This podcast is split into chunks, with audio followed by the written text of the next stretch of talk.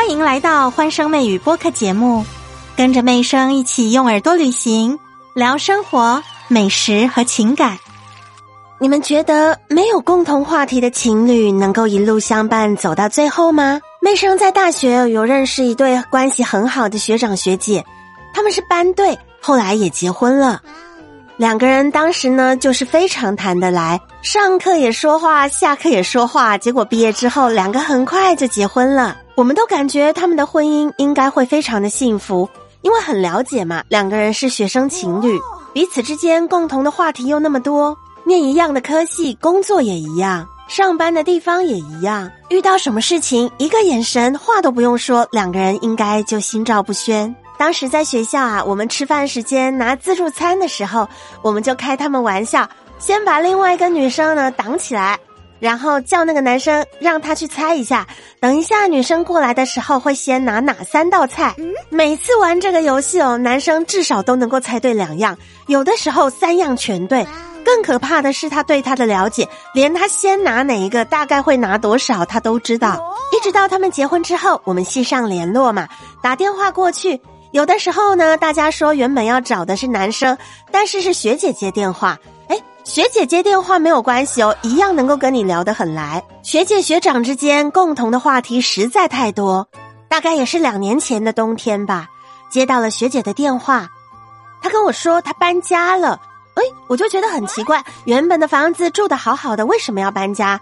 我当时还开玩笑的问她说：“学姐啊，是不是你跟学长这个地方住腻了，想要搬个城市啊？”学姐才告诉我，他们两个刚刚协议离婚。这个事情当时我们都引起了不小的讨论。再怎么样，这个圈子让你去猜猜谁可能分手，怎么猜都不会是他们俩。那事后因为我跟学姐比较熟喽，所以我就主要跟学姐这边联络，学长那边我就渐渐的比较少联络。后来学姐才告诉我说，你们都说我们两个共同话题多，两个人默契好，但是我觉得就是这样的默契好，才导致我们没有办法一直往下走。两个人之间的新鲜感不够，而且神秘感也不够。当对方有什么想法的时候，另外一边大概都能够猜出个七八成。他们感觉在彼此相处之间，给对方的这种惊喜很少。有些事啊，反而在思考的时候，你不会想要去找对方商量。为什么呢？因为你大概可以猜透对方的思路，还有因为共同的话题跟共同的兴趣重叠度太高。他们会认为彼此呢不应该有其他的拒绝的理由，就应该要参与到自己现在此刻正想要做的事情当中。好比我们俩都喜欢看书，礼拜天的下午，当我提出说我想去书局走走，那你为什么不跟我一起去？你为什么想要在家里睡觉？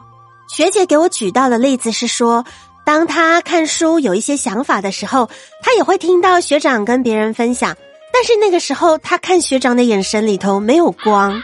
因为他们看书看的也是共同的话题、共同的领域的书籍。学姐说，她反而更喜欢去听同事讲其他不同领域的自己没有涉猎过的书，她听得津津有味。在他们离婚前夕啊，学长就告诉学姐说，他感觉自己有些精神出轨，因为跟工作上另外一个女生非常能够聊天，下班之后也想找她继续聊天，两个人打电话讲了很久。讲话的时候呢，学长跟他坦诚说，他感觉到自己的心里很开心，并且有那种火花的感觉。所以啊，在我们眼中默契超级好，两个人互相非常了解，并且他们之间有共同话题的这一对，就在坦诚当中决定分手了。这是妹生跟大家分享的故事，听完之后心里有什么感觉呢？